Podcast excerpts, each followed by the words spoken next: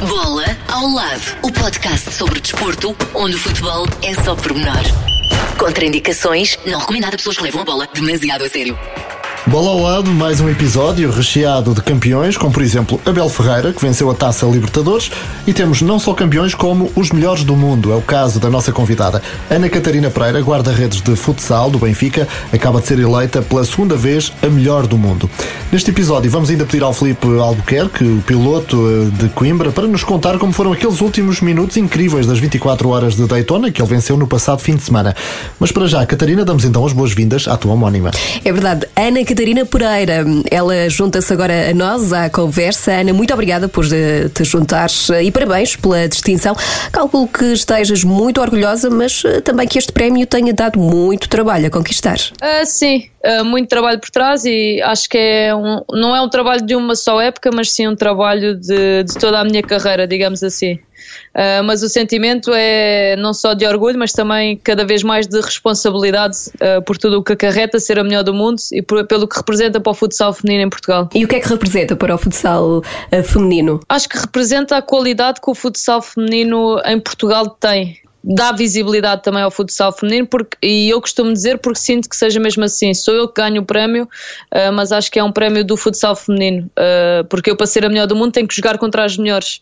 E as equipas que nós defrontamos em Portugal fazem, ajudam-me a ser sempre melhor Uh, por isso é que eu sinto sempre que é a responsabilidade e que é também do futsal feminino português. E acaba por ser também um incentivo às colegas, não é? Uh, sim, eu espero que sim, eu espero que sim, espero que sirva também de incentivo e que faça também uh, as jogadoras portuguesas acreditarem que é possível chegar longe, que é possível Mas, irmos mais longe. Uhum. Em cada jogo pensas nisso, o que é que pode vir dali ou estás tão focada que os prémios depois acabam por ser um extra que vêm por si? Não, exato, os prémios acabam por ser um, um extra, principalmente os prémios individuais. O mais uhum. importante acaba sempre por ser os prémios coletivos e aquilo que eu penso em cada jogo e até mesmo em cada treino é, é, é fazer o meu melhor para ajudar o Benfica a, a, ser campeão nacional, neste caso. O Benfica, que foi considerada a segunda melhor equipa, não é? Do mundo. Exatamente, exatamente. Tivemos também a sexta melhor jogadora do mundo, a Janice, que para mim merecia estar, eh, estar mais uh, no top 3. Uh, eh, e depois tivemos também o nosso treinador, o Pedro Henriques, que ficou em sexto lugar. Foram, foram bons prémios para o, para o futsal feminino português. O próprio selecionador. O Jorge Braz. Sim, sim, o Jorge Braz, exatamente, o melhor selecionador. O terceiro ano consecutivo. É verdade. Por outro lado, é, é, um prémio que distingue os melhores eh, da modalidade no mundo. É atribuído pelo site Futsal Planet, porque sentes que há aqui alguma lacuna ainda por parte dos organismos oficiais que deviam, se calhar, olhar de outra forma para o futsal? Sim, e prova disso é o facto de termos este site, o Futsal Planet, que atribui, que atribui os prémios, uh, mas se formos a ver também a Bola de Ouro também é atribuída por uma revista, a France uhum. Football. Uhum. Uh, mas acho que sinto que se calhar temos a falta dos apoios de, de organizações maiores no sentido de não existir, por exemplo, um Mundial de, de futsal feminino organizado pela FIFA. Nós não temos essa competição. Uhum. Um, já conseguimos conquistar a UEFA, no sentido de fazer um, um europeu oficial mesmo, mas sentimos que pode ser feitas mais coisas, fazer uma, uma Liga dos Campeões de Futsal Feminino, também ainda não existe. A FIFA lá está a fazer o tal Mundial de, de Seleções. Acho que ainda temos muito para percorrer, mas espero que, e aquilo que eu vejo é que estes prémios possam também ajudar de forma interna. E sentes que a, a nível interno que já está a ser feito esse caminho também para ajudar, eh, o que é que falta por cá? É assim, acho que se calhar falta mais investimento, não é? Um, acho que falta mais, mas isso é, é, como em todas as modalidades amadoras em Portugal, acho que falta sempre investimento. Uh, nós temos a parte da, da, federação que tem que criar todas as competições, uh, tal como ao masculino. Uh, este ano vamos ter pela primeira vez a taça da Liga. E isso demonstra também a aposta que a Federação tem feito em nós. Uh, mas se calhar falta ainda dar um bocadinho mais de visibilidade ao, ao, futsal feminino. Falta, por exemplo, se calhar arranjar um patrocinador para o Campeonato Nacional de Futsal Feminino. Se calhar falta outros clubes grandes uh, juntarem-se também a, ao futsal. Uh, isso é sempre uma ajuda, não é? Claro, temos o Benfica e o Sporting, se calhar o Porto se entrasse, também, ou o Braga, também se Braga a, a nível de futsal feminino, porque o futsal uhum. masculino já tem mas se calhar esses clubes que têm também visibilidade no futebol, não se conseguissem também entrar no futsal, dariam uma grande ajuda à modalidade. De qualquer forma, tem já havido aqui uma grande evolução em relação aos últimos sim, anos. Sim, sim, sem dúvida, sem dúvida. E isso nota-se também pela, pela aposta que tem sido feita, e tal como eu disse, já chegámos ao ponto de conseguir ter uma organização a nível europeu da, da UEFA, não é? Uh, nós temos um torneio europeu de clubes que não é oficial pela da UEFA, mas normalmente costuma ter sempre observadores da UEFA lá uh, a ver, e isso já é outro passo importante também para que a modalidade possa crescer uh, a nível internacional. Mas claro. acho que tem que ser passo a passo e, e, acredito que a gente possa chegar lá. Tem, é, é uma, isto é uma maratona, não é um sprint. Vamos falar um bocadinho mais de ti. Como é que surge esta paixão do, do futsal na tua vida? Bem cedo, aos 12 anos, pelo que sei, uh, e na altura nem era de luvas. Uh, não, eu sempre joguei a bola, desde sempre. Que eu, a primeira memória que tenho é jogar a bola com o meu pai, em casa.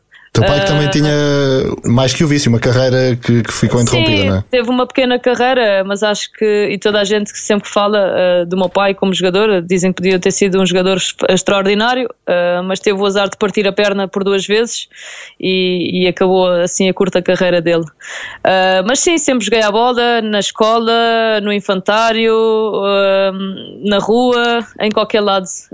aquilo que eu mais gostava de fazer era jogar a bola. Uhum. E porquê ser guarda-redes? Guarda-redes? É, decidiste ir para guarda-redes? Uh, uma, foi, foi muito engraçado. Estava no, estava no infantário. Eu, eu estava sempre a mandar os meus colegas para a baliza, não é? Porque eu queria marcar golos, fintar, dar cuecas. E, e ali mais ninguém já não. Não, Ana, desta vez tens que ser tu, que já fomos todos à baliza. Todos os dias vai sempre alguém, tu nunca vais. Desta vez tens que ir tu. E foi uma paixão que surgiu. Acho que lembro-me de fazer até um, um bom jogo nesse, nesse dia.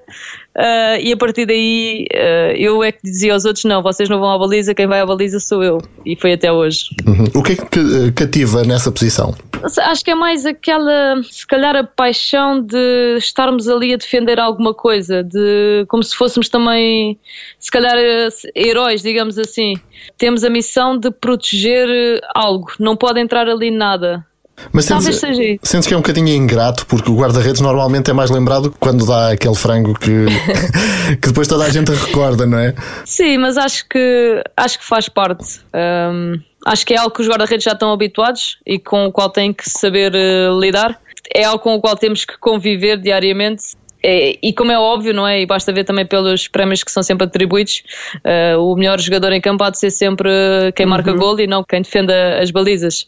Mas, mas, a verdade, não... exato, mas a verdade é que há, há defesas que são mais bonitas ou espantosas do que alguns golos, não é?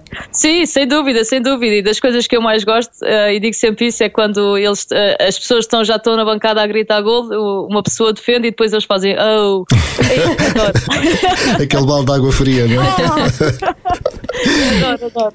Gosto muito, gosto muito. Ver as pessoas a levantarem-se e depois sentarem-se é espetacular. Já tu começaste pouco depois, logo da escola, no Vila Franquense, não é? No fundo, no sim, clube sim. Da, da, tua terra, e depois Benfica toda uma vida, vá lá, até agora. Sim, uh, no ano a seguir a eu estar no Vila Franquense fui para o Benfica, com 13 anos, e até hoje tive apenas uma curta passagem por a Itália, em 2014-15 e o resto é Benfica, 14 anos já de Benfica. 14 anos, 5 eh, títulos, 6 taças, 4 supertaças. Eh, às tantas perde-se aquele sentimento de, de, ganhar um título, de se ganhar tantas Não, vezes? Nunca se perde esse sentimento, porque eu costumo dizer que tenho dois vícios: competir e ganhar. São os únicos vícios que eu tenho na minha vida.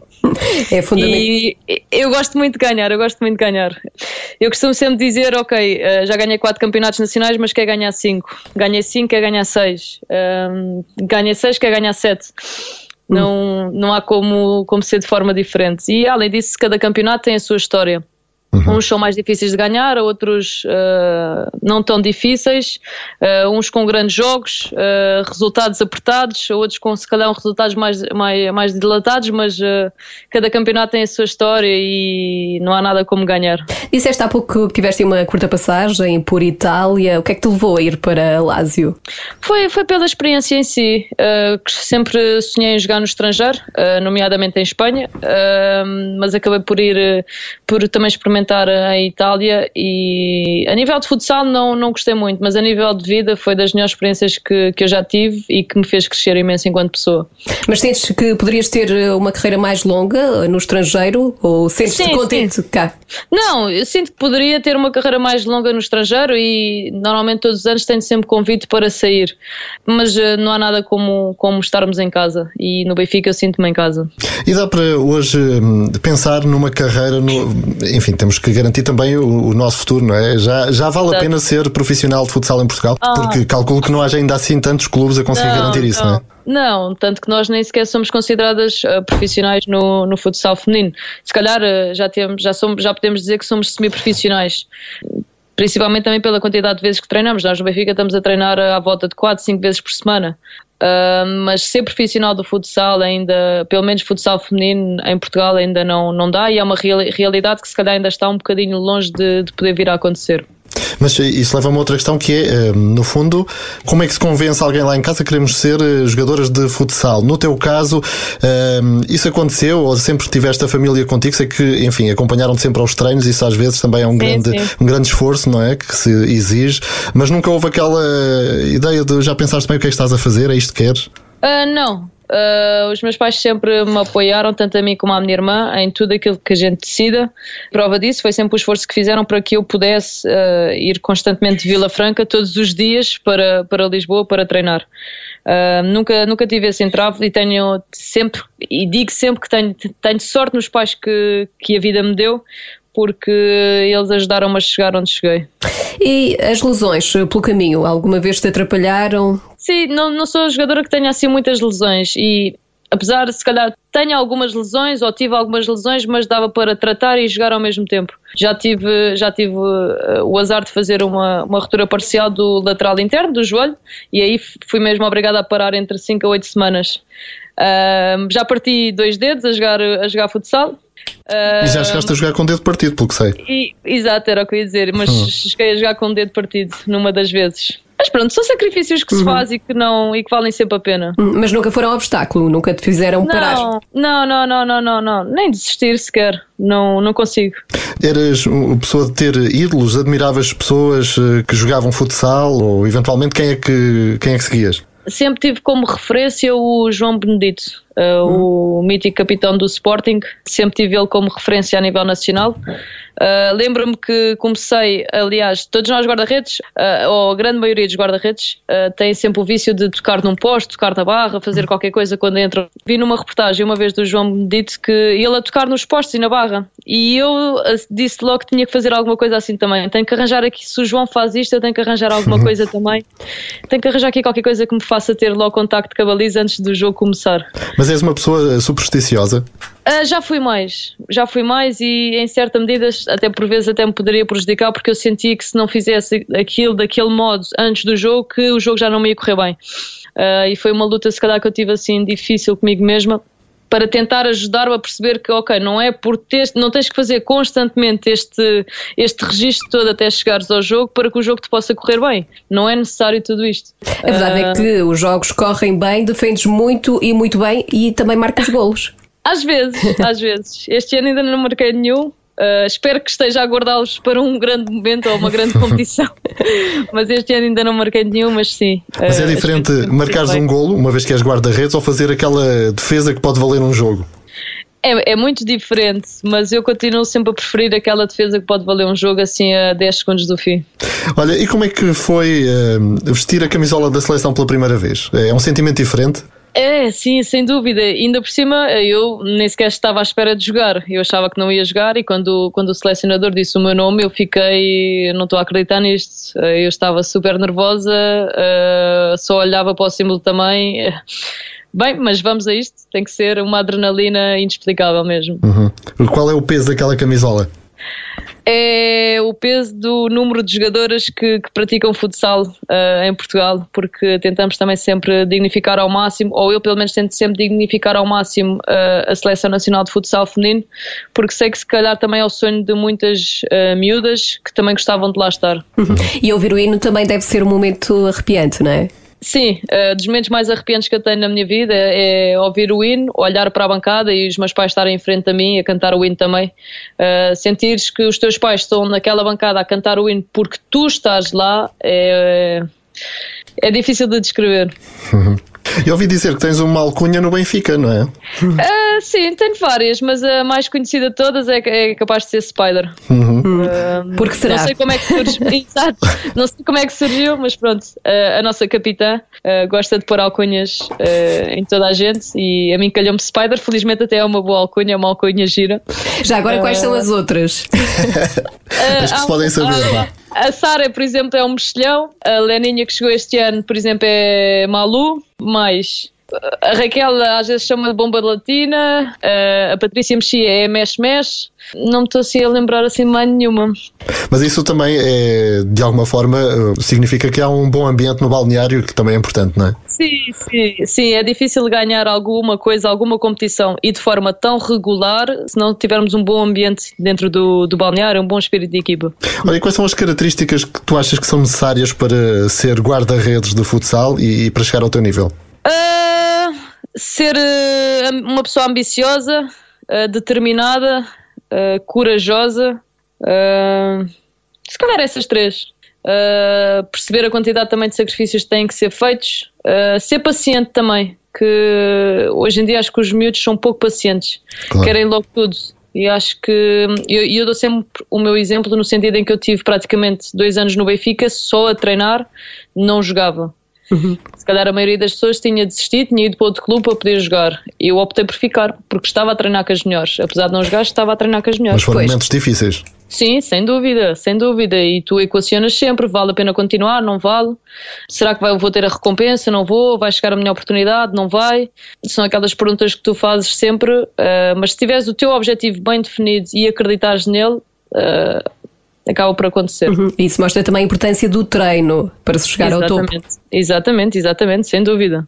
Uma coisa que não tens dúvidas é que isto, de facto, da bola eh, também é uma coisa de meninas.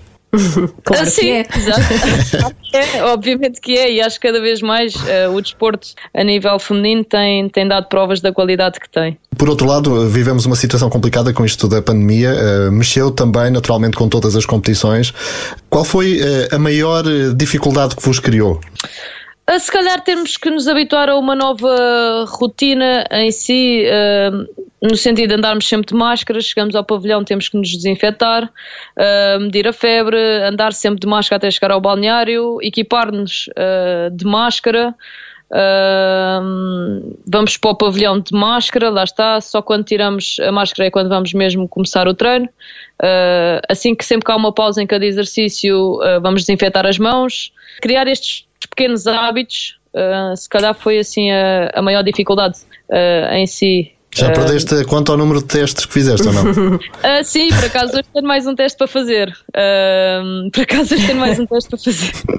é verdade, mas uh, ainda, bem que, ainda bem que, por exemplo, neste caso a Federação nos proporciona a possibilidade de fazermos testes, porque também temos as nossas famílias e estamos sempre expostos. Eu, por exemplo, moro com a minha avó e ando sempre com o coração nas mãos se apanho, se não apanho, se tenho, se não tenho. Uh, e ela, como mora comigo, uh, já tem uma certa idade, uh, fico sempre preocupada nessa, nesse, nesse aspecto. Claro. Uhum. E além do futsal, o que é que te interessa mais na vida? Quais são os teus interesses? Também estudas, não é?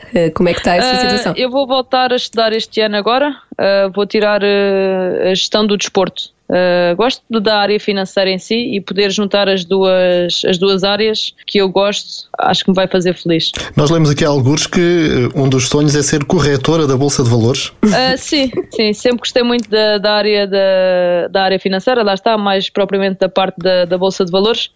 Tenho tentado estudar e aprender por, por mim mesma, uh, portanto diria que é mais um projeto a longo prazo e não a curto prazo. Uhum, mas, mas sim, mas é um sonho que eu sempre tive. Sim, sim, continua no meu dia a dia e tudo, mas não é algo que eu, que eu possa dizer que faça já, que, que vai ser a minha profissão, mas que estou a trabalhar para isso. O que não, é um passa, o que não passas é um dia sem treinar. O que não passa é um dia sem treinar, mesmo se estiver em casa, uh, estou a treinar. Uh, nem que seja fazer só uns abdominais, umas flexões, uns alongamentos, mas sim, mas uh, tem que ser. Uhum. Não, não consigo. Eu gosto mesmo muito de desporto, seja qual ele for. Mas o futsal é para continuar, certo? Como é que se vai equilibrar a parte dos estudos com a parte do treino, do jogo? Não é difícil no sentido em que também eh, nós, ao ir ao europeu, tivemos, eh, temos direito ao estatuto de atleta de alta competição, o que nos ajuda mais na, no sentido das faltas e de marcação de, de, frequências. Mas tendo em conta que os nossos treinos são sempre da parte da tarde e a faculdade é da parte da manhã, eh, dá bem para conciliar. Mas calculo que o futsal continua na tua cabeça para os planos futuros. Um dia havias-te, por Sempre. exemplo, como treinadora ou, ou isso não? Uh, se calhar treinadora mais de guarda-redes. Uhum. Uh, treinadora de principal implicava duas coisas. Uh, a parte de conhecimento tático em si e implicava eu ter um bom controle emocional, viver o jogo de forma diferente, não é? Porque temos que dar o exemplo enquanto treinadores principais e acho que varia alguns anos até conseguir controlar esse aspecto. Ferves em pouca água, não é? Uh, sim, eu acho que seria sempre uma adepta dentro, dentro de campo e não, e não um treinador. Então acho que sim, acho que seria difícil. Se calhar fico só por treinadora de, de baliza. Foi, foi também um bocadinho por, eh, por teres assim esse, essa personalidade um bocadinho se calhar mais uh, quente que decidiste ou estiveste perto de abandonar as redes sociais na altura que surgiu a pandemia. Uh, Pensaste sim, nisso? Sim, porque eu acho que hoje em dia as redes sociais tornaram-se, deixaram de ser também um meio para informar e sim um lodo autêntico, uh, no sentido em que muitas vezes estamos lá expostos, uh, vemos coisas que as pessoas são muitas vezes injustas, são cruéis umas com as outras. Uh, e por isso eu pensei em deixar, deixar as redes sociais, a não dar tanta importância, não. Mas depois lá está, não. Eu acho que se nós queremos também visibilidade para o futsal feminino, uhum. não podemos só pedir aos outros ou exigir aos clubes e à federação, mas nós também temos que fazer a nossa parte. Mas como é que reages com as críticas? reage bem, no sentido de se forem críticas construtivas, se forem críticas uhum. de mim enquanto guarda-redes, uh, tudo bem, não tem problema. Agora, se for mais aquela parte de pessoa, aí já fico mais sentida porque posso não, não consigo perceber se calhar o porquê daquele comentário, entendes? Uhum. É mais por aí em si. E nós no futsal feminino não temos a exposição mediática que os jogadores de futebol têm, não é? Eles estão constantemente a ser se calhar insultados, uh, a falarem das famílias deles. Uh, não, não é que eu concordo com isso, atenção.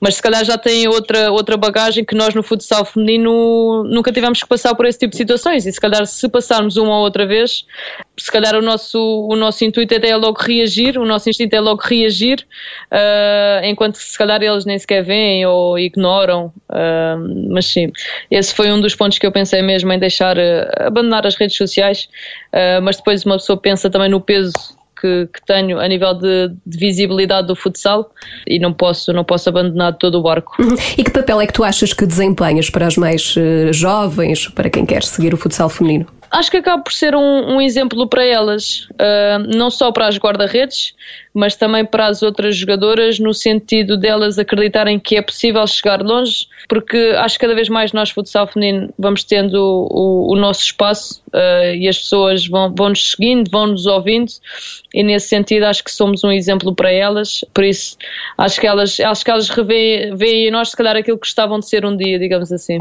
No que toca ao jogo propriamente dito e à situação no campeonato, estão uh, nesta altura o Benfica a disputar a fase de apuramento do campeão, não é? Uh, qual é a expectativa? É levantar mais um troféu? Ah, sim, sem dúvida, sem dúvida. Uh, o objetivo, e quem está no Benfica sabe disso, uh, em todas as competições em que entramos, é para ganhar. E com a seleção portuguesa, qual é o sonho? Exatamente igual, é ser campeão da Europa. Ser campeão da Europa. Eu sei que as pessoas gostam de dizer e, e efetivamente não, não deixam de ter razão. Somos vice-campeões da Europa, é verdade. Mas aquele, aquela, aquela final contra a Espanha não, não me sinto como uma vice-campeã da Europa. Uh, acho que não deixámos a imagem que queríamos como tal, é tentar ser o mais rapidamente possível campeão da Europa, porque acho que, que merecemos. Ficou ali aquela espinha na garganta, não é? Sim, ainda por cima sendo em casa, uhum. uh, o pavilhão cheio, uh, sim, e qual é então, eh, estamos já na reta final, o maior sonho, o teu maior sonho no futsal? Falavas há bocado de, da questão de não haver um Mundial, uh, passa muito por aí, mesmo que já não chega tempo de poder estar lá, mas uh, que fiquem pelo menos lançadas as bases? Uh, sim, gostava muito de poder jogar um Mundial e, e os Jogos Olímpicos. os Jogos Olímpicos quase certeza absoluta que vai ser eh, muito difícil, não é? Uh, se bem que também eu não consigo compreender o porquê, por exemplo, do breakdance já lá estar e o futsal ainda não. Hum. Mas pronto, é uma opinião pessoal, digamos assim. Mas sim, passa por, eh, por jogar o Mundial de Futsal Feminino, organizado pela FIFA. Mas é como tu disseste, e eu penso desse modo mesmo: se eu não puder jogar, ao menos que as outras, uh, que as miúdas mais novas, que as gerações futuras possam no fazer. Porque se eu jogo as competições que jogo hoje em dia, foi porque outras atletas que se calhar deixaram já de jogar lutaram para que nós tivéssemos essa oportunidade. O importante é dar o primeiro passo para sim. outros darem sim. outros passos. Claro. Exatamente. Gostas de ler, de cantar? Queres dar a conhecer alguns dos teus êxitos? Estamos de ouvidos. Não, é melhor não, porque senão as pessoas vão deixar de ouvir a muito. Então é melhor não. São capazes de mudar de questão. É melhor não. É melhor não, é melhor não. É melhor não, porque senão. Uh, não, é melhor não. E depois, isso também é assim, também podia acontecer, não é? As pessoas ouvirem, gostarem tanto que. Pois, mudavas de ramo, não é? Passavas Exatamente, do futsal para cantora. Exatamente, e depois eu tinha que deixar o futsal para gravar um CD, qualquer coisa assim. Não, é melhor não, é melhor não. Pronto, nós tentamos. Sendo assim, oh. vamos continuar a seguir-te no futsal com imenso Ainda gosto. Ainda bem, é verdade. E a terceira para que continue tudo a correr pelo melhor. Foi um gosto ter-te connosco. Obrigada. Obrigada. Muito obrigada. Obrigada, Ana Catarina, e uh, parabéns. Muito obrigada. E do futsal seguimos para o futebol feminino porque estão a aproximar-se os dois últimos jogos do apuramento para o europeu à Inglaterra. Portugal joga com a Finlândia a 19 de fevereiro, uh, defronta depois uh, a Escócia. Jéssica Jéssica Silva já recuperou da lesão, é a principal novidade nas escolhas eh, do selecionador eh, para os próximos eh, jogos da equipa das esquinas. Portugal ocupa a segunda posição no grupo E, em igualdade pontual com a líder Finlândia. E vamos então aos Estados Unidos, onde Felipe Albuquerque foi o mais rápido e resistente, venceu as 24 horas de Daytona, primeira prova do Campeonato Norte-Americano de Resistência. Uma corrida que só foi decidida a 7 minutos do final. O piloto de Coimbra, que se estreou na equipa Wayne Taylor Racing fez o último turno de condução e eh, Felipe Albuquerque, que final frenético. Foi discutir cada curva com um olho na estrada, outro no retrovisor e o adversário colado à tua traseira. Final foi, foi muito difícil porque eu sabia que ele estava mais rápido do que eu. Uh, e aliás, numa, numa, fase em que ele, ele me passa mesmo, mas depois foi o meu de engenheiro a dizer que ele estava numa outra estratégia de combustível. Uh, e eu fiquei com alguma margem ao fim dessa paragem na box, mas pensava que tinha uma vantagem boa, mas não, ele apanhou-me em duas voltas. e, e portanto, a minha grande preocupação, sim, era claramente controlar o retrovisor não podia fazer um único erro porque eu sabia que ele iria aproveitar e depois também nós chamamos muito é o trânsito, que eram os carros mais lentos que nós apanhávamos à frente, uh, sempre tentar calcular onde é que poderia gerir melhor esse, esse trânsito para não dar uma margem de oportunidade uh, a quem estava em segundo. E portanto vivia com uma angústia tremenda a cada curva e sempre a olhar para o retrovisor, portanto não foi nada fácil. Segunda vitória à geral, depois de já teres vencido em 2018, na altura com o João Barbosa, o João que este ano foi o segundo classificado da classe LMP3 e no teu caso mudaste de equipa, mas o objetivo de ganhar mantém-se. Entrei com o pé direito com a, com a nova equipa e com, com, o novo construtor, que é a Acura. portanto, era impossível começar melhor. Uh, um dos grandes objetivos do ano era ganhar claramente Daytona, as 24 horas de Daytona. O segundo grande objetivo era ganhar, é ganhar o campeonato, uh, que neste momento estamos em primeiro. Uh, portanto, é mantermos onde estamos e é claro, se conseguimos arrecadar a próxima vitória, que digamos que é a segunda corrida mais importante do campeonato, que é as 12 horas de Sebring, corrida por acaso que eu nunca ganhei, já fiquei muitas vezes em segundo e terceiro, mas nunca ganhei, seria fantástico. Portanto, vamos vamos, tentar ganhar essa próxima. E depois de uma época brilhante no ano passado, que terminaste como campeão do mundo, não podias regressar de facto de melhor forma sem deixar os créditos em mãos alheias. Fiquei super contente com esta vitória das 24 horas da Daytona, porque embora esteja num projeto que é para ganhar, uh, contrataram-me para isso, para ganhar. Uh, numa fase inicial da corrida vimos que não tínhamos andamento para, para os melhores, mas o que é certo é que fizemos uma corrida sem erros, uh, com uma estratégia muito bem delineada, uh, que começou 12 horas antes do fim, ou seja, estávamos em primeiro e depois tentámos sempre defender dos nossos adversários e, e manter aquela posição, correu lindamente, mas bem, como viram, foi até à, às últimas seis voltas, até o meu adversário mais direto ter um, um problema num pneu e rebentou, é claro que ajudou, ajudou-me imenso, mas, mas pronto, cortar a meta foi, foi espetacular e um alívio enorme porque foi uma corrida muito intensa uh, e aliás o recorde de número de concorrentes a acabarem na mesma volta uh, dita exatamente o, o competitivo foi esta corrida.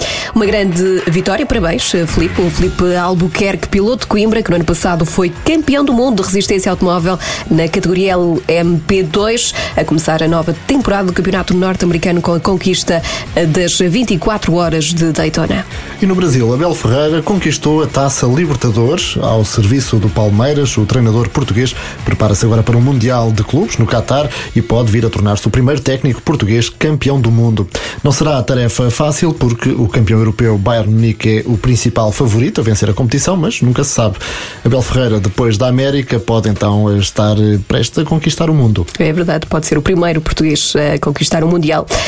E do futebol seguimos para o atletismo, porque há também portugueses em destaque. Auriol Dogmo venceu o meeting de Karlsruhe na Alemanha, bateu o recorde nacional no lançamento do peso, com marca de 19 metros e 65 centímetros. É a melhor marca europeia em pista coberta desde 2014. A Auriol que está em grande, ela que já esteve aqui também connosco, depois de ter alcançado os mínimos eh, necessários para os eh, Jogos Olímpicos, continua a bater eh, recordes. Vamos continuar no atletismo. Em França, Susana Costa venceu a prova de triplo salto no meeting de Monville conseguiu um salto de 13 metros e 77 centímetros. É também um recorde da prova e a melhor marca nacional do ano. Aqui os portugueses a brilhar lá fora. Quanto a nós, Voltamos para a semana. Com novos campeões. Vamos tentar também fazer um recorde aqui qualquer esta semana. Senão começamos a destoar aqui neste podcast, toda a gente com recordes e coisas. Não conseguimos fazer recorde de nada. Só para isso, eventualmente.